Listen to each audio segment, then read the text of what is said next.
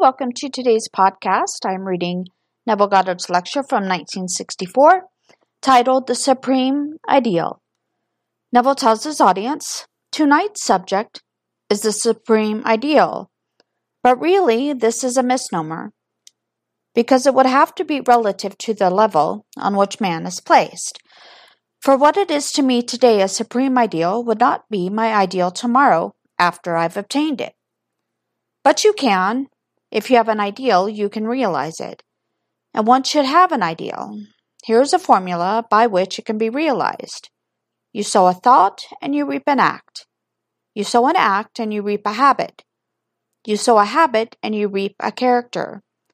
You sow a character and you reap a destiny. So it all goes back to the thought that you sow. Here, two stories come to mind. I think, in fact, I know, you are familiar with both of them. Here is a North American Indian who had an idea and he sowed it. I'll show you later how to sow the idea. He wanted to be a hero, he wanted to die a hero, and he wanted to be given a hero's funeral. To make it, to summarize it briefly, he joined the forces, went off to Korea, was killed in action, and the body was shipped back to his country. At the moment of in- internment, a question was asked Is he a Caucasian?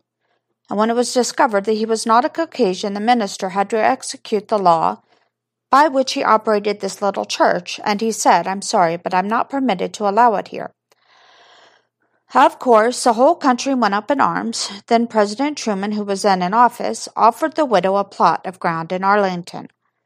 The entire country was made conscious of it. TV had it, radio had it, and newspapers had it. All the magazines spoke about it, and it was the biggest thing of the time. So here his destiny was to be a hero, to die a hero, and to be buried as a hero. It all started with an idea when he either wittingly or unwittingly sowed that thought. Then it simply fulfilled itself because he lived in it. It became a habit, it became his character. He had to be killed in action. And of course, the most recent one of a similar nature here is now our president, the late president. I haven't read it in the paper, I haven't heard anyone say it, but this is the law and the law operates regardless of individuals in this world.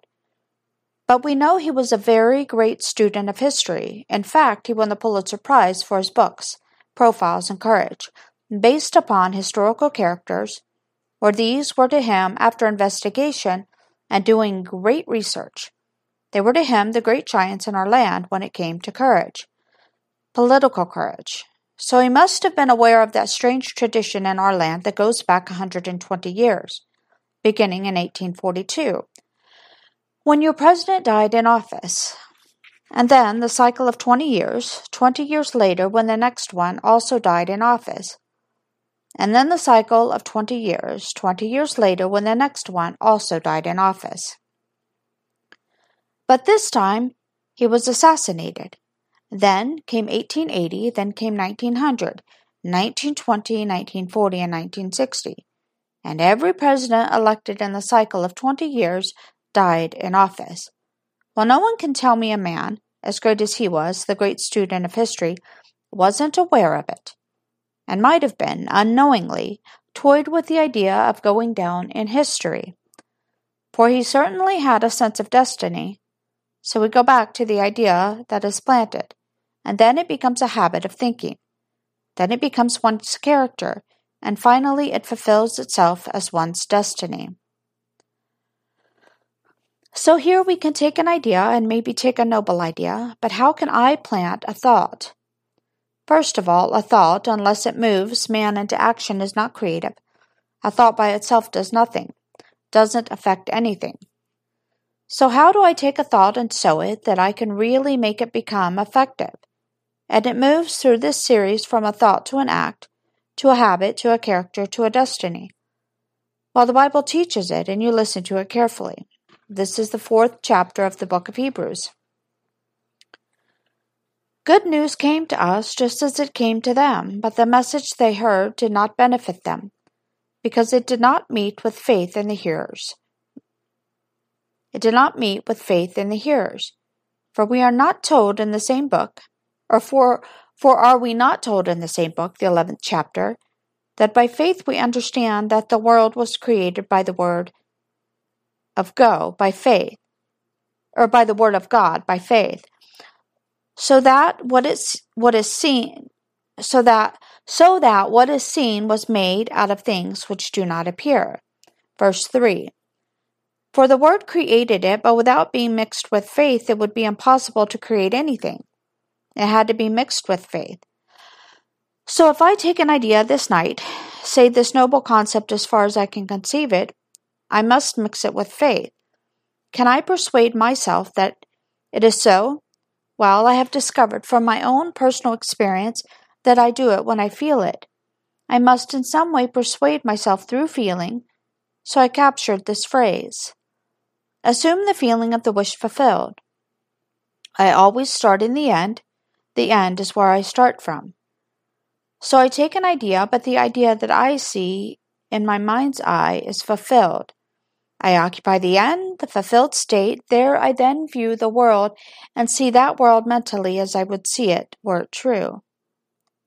So I start in the end. The end is where I start from. And my end is my beginning, and then it takes me through. It becomes almost a habit of thinking. The next day it seems easier. And the next day it almost becomes my character. And finally I find myself fulfilling it in a way I could not have devised. I didn't know how it happened. I couldn't have worked it out. I could not have placed myself in some state where I could just simply devise the means by which it came to pass. It seemed, on reflection, that it would have happened anyway. But it wouldn't have happened anyway. It just simply happened that way. So I know exactly what I want. I occupy the end, viewing the world from the end and seeing it in bloom, as it were, seeing it fulfilled. Then it becomes a habit, and finally, that's my destiny. So, on this level, anyone can be free. Anyone.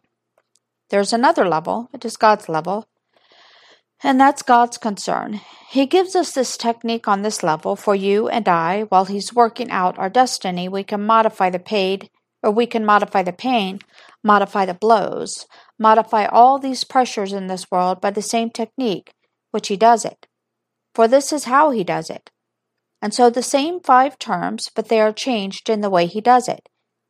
In the eighth chapter of the book of Romans, and the terms used there, those whom he foreknew, he also predestined to be conformed to the image of his Son.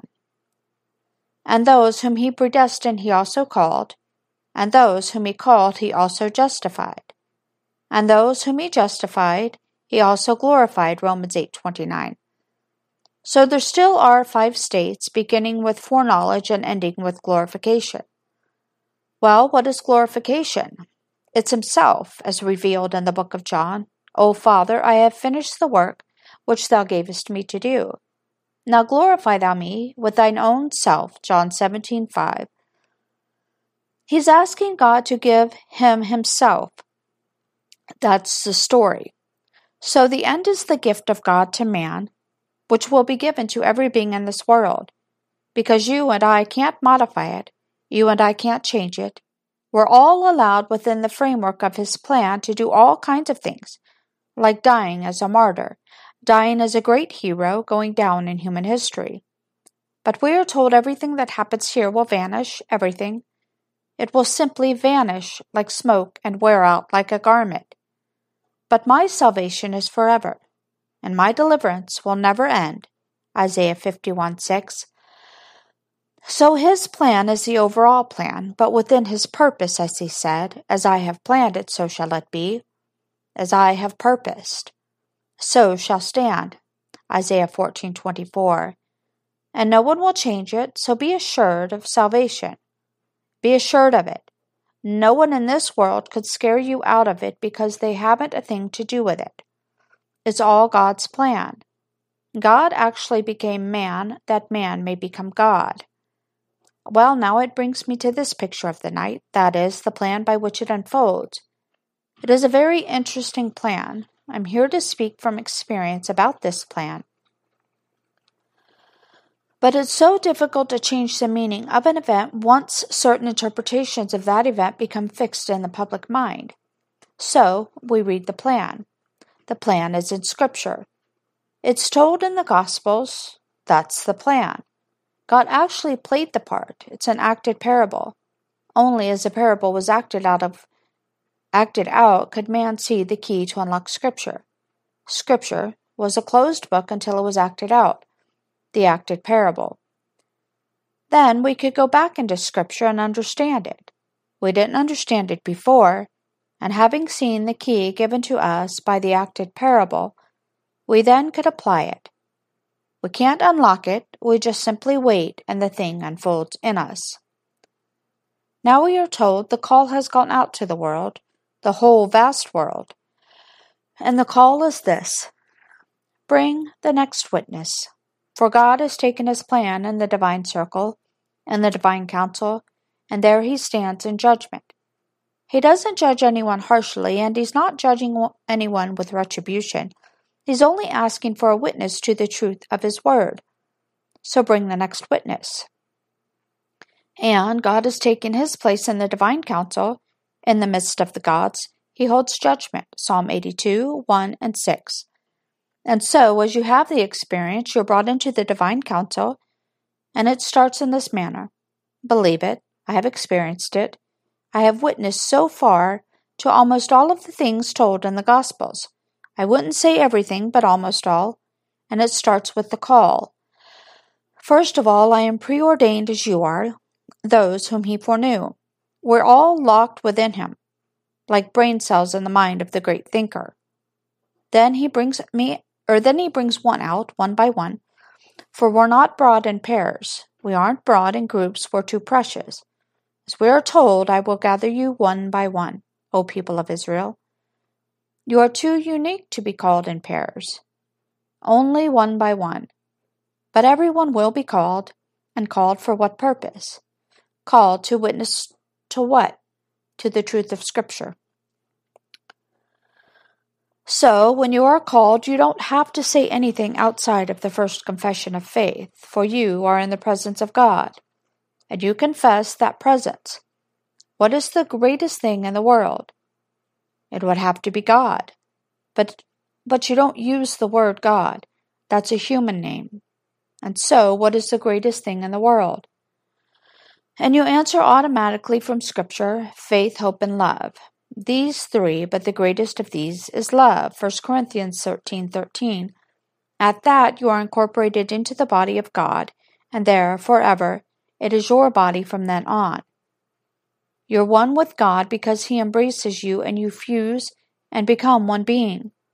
At that moment, then, you are sent. To be called is to be sent, and yet you're not separated from the being in whom you are incorporated. So, I stand here talking to you, and yet I am one with God. I can't show him to you. I'll try in words, but I can't show him to you, for God is Spirit. God is Father. So, as you are sent into the world, you're sent to bear witness to the truth. He said, Thy word is truth. And then starts the series of events, all based upon Scripture. Now, let me go back to a passage I've never touched before, from this platform. It's taken from the book of Luke. And when you read it, you think it's an old, old man. His name is Simeon. Simeon was told, You shall not see death until you see the Lord's Christ, the Lord's anointed. Luke 2:26. Then, moved by the Holy Spirit, he was moved in spirit into the temple. Now let me stop there, for you must search Scripture. You are the temple of the living God, and the Spirit of God dwells in you. 1 Corinthians 3:16. So you are not taken into any temple where man made it with their hands. You are taken to the temple of your own being. So, moved by spirit, he is taken to a temple.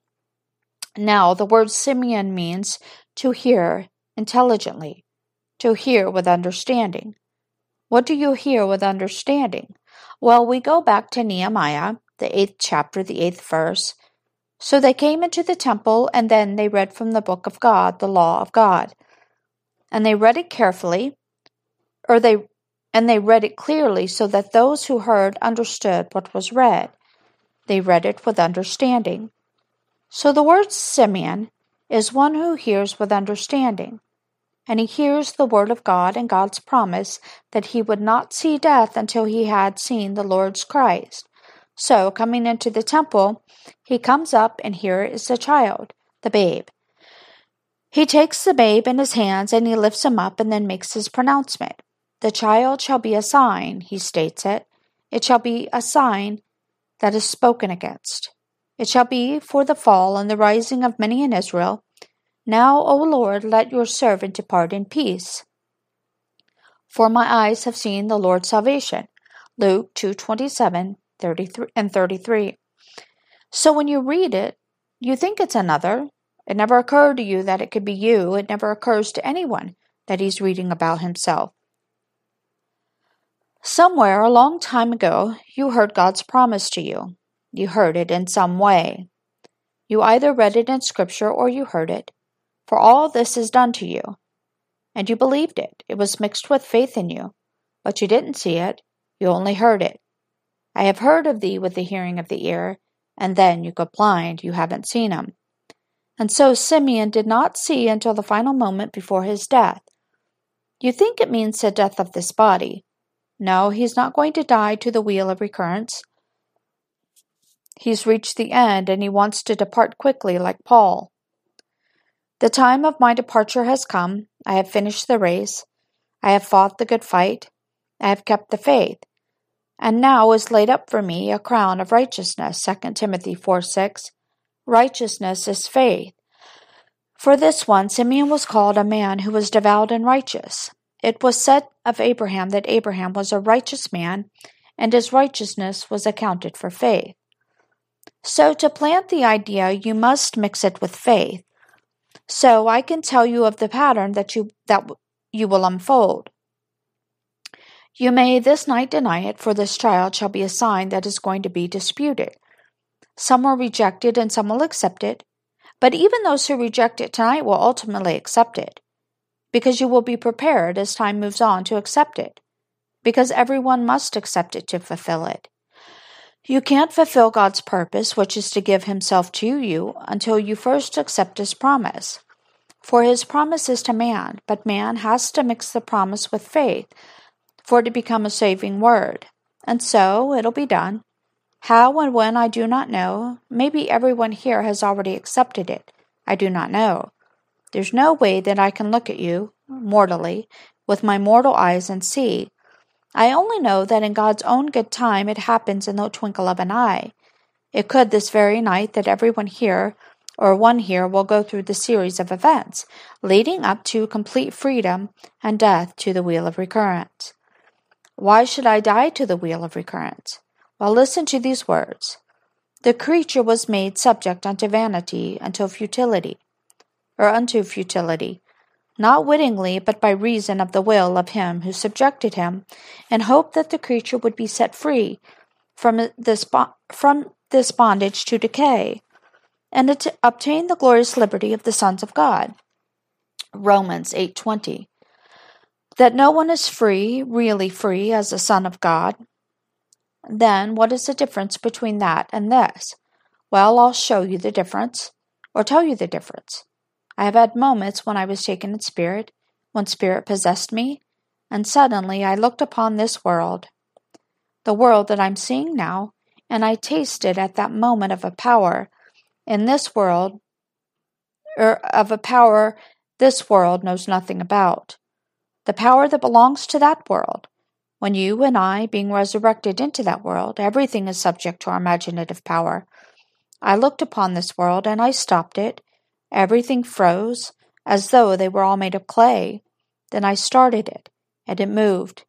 And I stopped it, and it stopped. I discovered then not a thing in this world was independent of my perception of it. It all simply was dead. The world was dead, but I didn't know it and I didn't believe it until I tasted of the power of that world, the world to come, where man, by resurrection, enters that world. Then you understand Scripture. As the Father has life in himself, so he has granted the Son also to have life in himself. John 5:26. That's life. And then I discovered the origin of life was my own imagination. That life is nothing more than an activity of imagination. For when I stopped the activity, people couldn't move, and when I released that activity and allowed it to function, people could walk. A bird flying, when I stopped it, the bird couldn't fly and it didn't fall, and when I released it, it continued in its flight. Then, I'm not a scientist, but when I came back from that experience, I knew in spite of all the wise men in this world that what we call gravity is only relative. It only is on this sphere, and it's a grand illusion. And now we come to that passage which to me is so difficult to explain. It's taken from Paul's letter to the Corinthians. Bear in mind this letter was written before the Gospels, the first letter in the New Testament, the first book, is Paul's letter to the Galatians. And in this he makes the statement, My little children, with whom I am again in travail, until Christ be formed in you, Galatians 4:19. My little children, with whom I am again in travail, until Christ be formed in you. In Christ is to be formed in Christ. To be in Christ is formed as Christ. Is he doing it? He said, Little children, with whom I am again in travail, until Christ be formed in you. Now listen to this passage from the fourth chapter of First Corinthians. He said, You have many tutors. Some translators say thousands of tutors. Some translations say countless tutors. You have countless tutors in Christ, but only one Father. I became your Father in Christ Jesus through the gospel. I urge you, then, to be imitators of me. Verse 15. Now, isn't that the most arrogant, arrogant statement in the world? A man is speaking to you, his name is Paul, and he's telling you that you have numberless teachers in Christ, people who are leading you concerning their concepts of Christ, but you only have one Father, and he is your Father? Well, that's the height of arrogance for a man to make that bold claim, and yet it's a true claim when he's telling you, or what he's telling you. But there must be some missing book of Paul because he doesn't spell it out in anything I've read of Paul. I've read the Bible backwards. I haven't seen anything where Paul spells it out. So there must be something miss or some missing letter of Paul, for he tells you or makes this bold statement what he's telling you is this the time of his departure has come. He's leaving this wheel of recurrence, and he will be turning it from ab- and he will be turning it from above. It will be the being that is now one with Christ Jesus. For there aren't many little Christ Jesuses, there's only one Christ Jesus. So everyone who is incorporated into his body is Christ Jesus, and he is the creator of the universe and therefore he's bringing out himself from this turning wheel. Paul is telling you you have many instructors, numberless instructors, but only one Father. And I became your Father in Christ Jesus through the gospel. He discovered the way of salvation. He went through the experiences, for these are his words. When it pleased God to reveal his Son to me, then I conferred not with flesh and blood, Galatians 1:16, to whom would I turn to explain what I have experienced? What man in this world could tell me what I experienced when I tell them I stopped men in their tracks, without their consent, without their knowledge, and they couldn't move, and they were dead. And then I released in me, not in them, I released an activity in me, and they continued to move. I stopped a bird in flight, and it couldn't move, and it didn't fall. And then I released an activity in my own imagination, and it continued in its purpose, and went to the limb where it intended when I stopped it. I could have held it there forever. What scientist in this world could explain that power to me? Well, that's the power that is your power. Tomorrow, when God pulls you out of the wheel of recurrence and incorporates you into his body, which is Christ Jesus, and you, as Christ Jesus, will be turning this wheel and therefore you are told I became your father. I am bringing you out, being born, and when I bring you out, you and I are one. I'll bring you out, said Paul. And yet, when the son comes out that he's bringing, or And yet, when the Son comes out, that being he's bringing out, that glorious liberty, the Son, is one with the Father. For as the Father has life in himself, so he has granted the Son also to have life in himself. It's a peculiar passage, and when you read scholars' interpretations of it, you just have to smile. The best they can get is this that if a teacher instructs and converts someone to his way of thinking, then he became their father. That's the best way they can do, or that's the best they can do with that passage. That if a man can convert someone to his way of thinking, and you accept his way of thinking, then he fathered your thinking. That's the best they can do with it. Hasn't a thing to do with that. You become one with an entirely different world. Free, free forever, because everything there is is subject to your imaginative power. And you turn the wheel. When I say the wheel, there is subject. When I say wheel, it's a wheel of recurrence. You will allow all the freedom within your plan to bring sons out. You're begetting sons because you are father.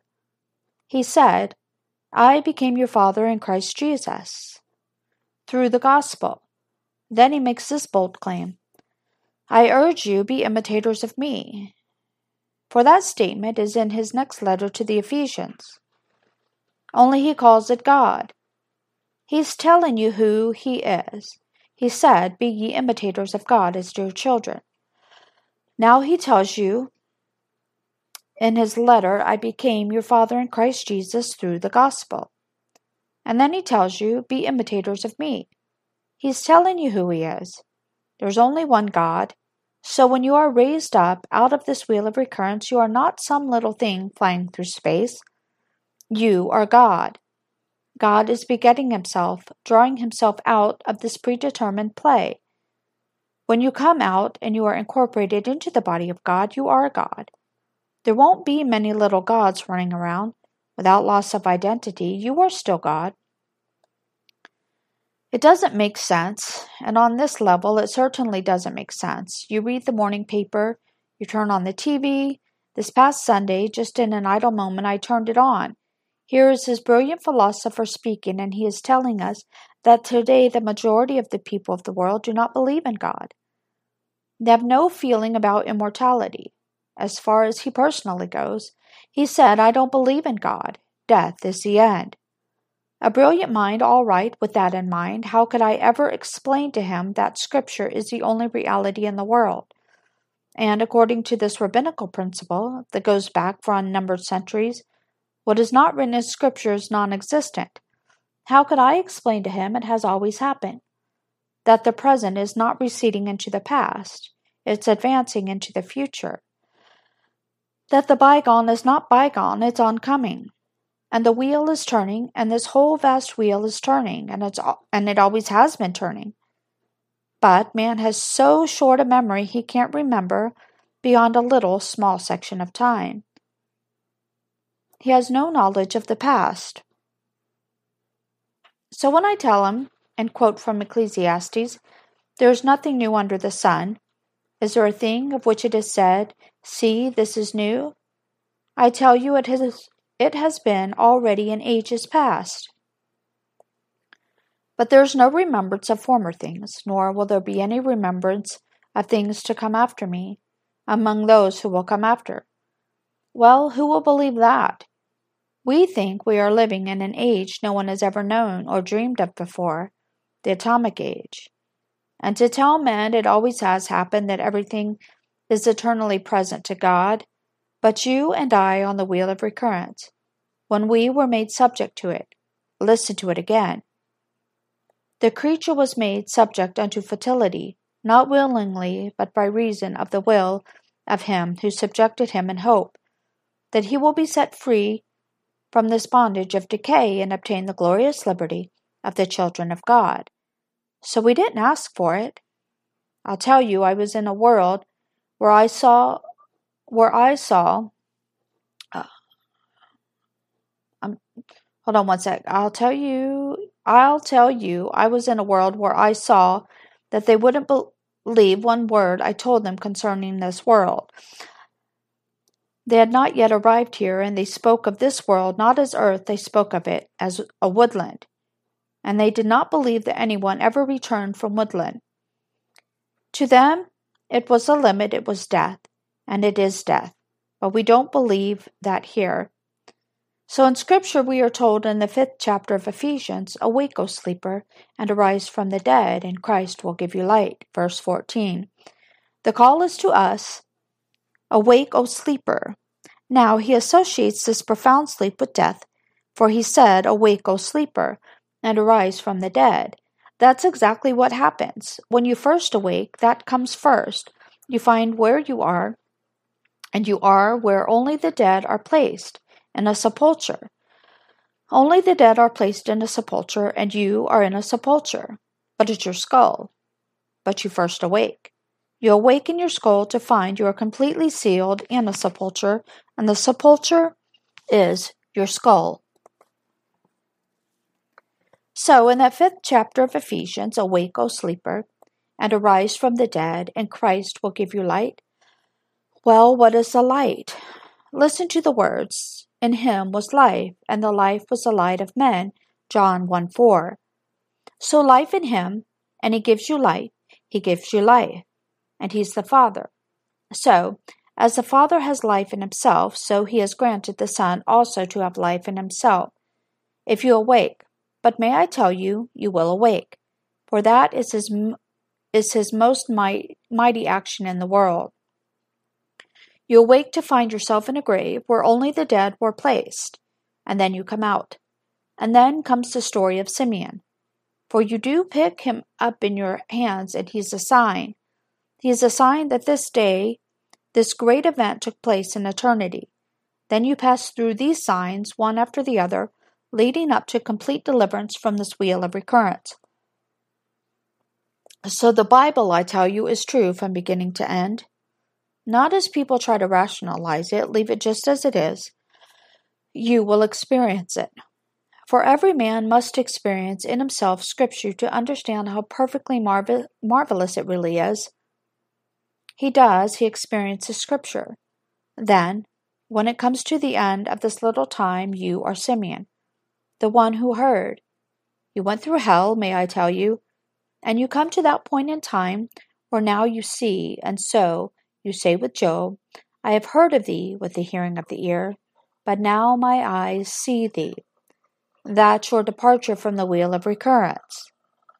But while you are on it, bear in mind God's five terms. And you cannot take these five terms and come to any other conclusion other than predestination. Therefore, you are predestined to be conformed to the image of His Son. You're going to be, regardless of what you've done in this world. If you've been a murderer, if you are a murderer, if your future state is to be one, if you've been a thief, if you are a thief, I don't care what you have ever done, you are predestined to be conformed to the image of God. But in the meanwhile, take this formula. Sow a thought and reap an act, sow the act and reap a habit. Sow a habit and reap a character. Sow a character and reap a destiny. It is my hope that you do not wish to die a hero's death or some martyr's death, but that you really want to live fully and graciously in this world of ours. Live lovingly. If you want money, let no one tell you you shouldn't have money. If you want to extend yourself and be a great artist in this world, let no one tell you that you shouldn't be a great artist. You can be anything in this world that you want if you know how to sow the first thing, to sow the thought. You can't sow a thought in itself. You have to embed it. Embed the thought with faith. It must be mixed with faith. And I call that feeling, I assume the feeling of my wish fulfilled, and the thought is planted. I don't do anything beyond that. If I did, on reflection, it seems a habit now. Or if I did it, on reflection, it seems a habit now. Then, after a little while, it seems just my character. As my old friend Abdullah used to say, and this was a statement, I willed it so to be. I still will it so to be, and I will will it so to be until that which I have willed is so perfectly expressed. I haven't forgotten what I willed, said he. I willed it so to be. I still will it so to be. I will continue to will it so to be until that which I have willed is perfectly expressed. So I will assume that I am that which I want to be. I'm still assuming that I am it. I will continue to assume that I am it until what I have what I have and still am assuming is externalized in my world. All that is in the framework of God's purpose for us, and His purpose is to give Himself to us, not as another, but as Himself. He has one and only one way to reveal it. He gives us the only thing in this world that could ever prove to man that He's God. He gives us His Son.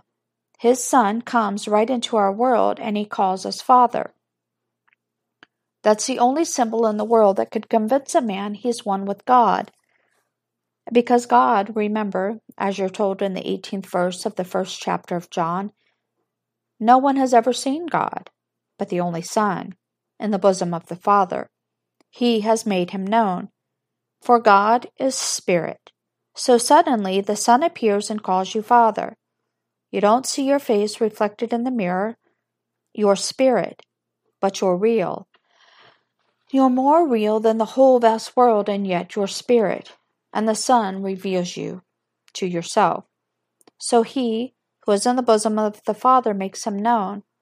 But no one has ever seen God but the Son, who is in the bosom of the Father. He makes him known, so he comes out. Well, where is that bosom? May I tell you it's your own wonderful human imagination? It explodes one moment, completely explodes, and as it explodes, here stands David, and he calls you Father. So, Blake, in speaking of this wonderful thing that is man, he said, the human imagination, ever expanding in the bosom of God, the human imagination. So we are in the bosom, and then it explodes one day, and out comes God's Son.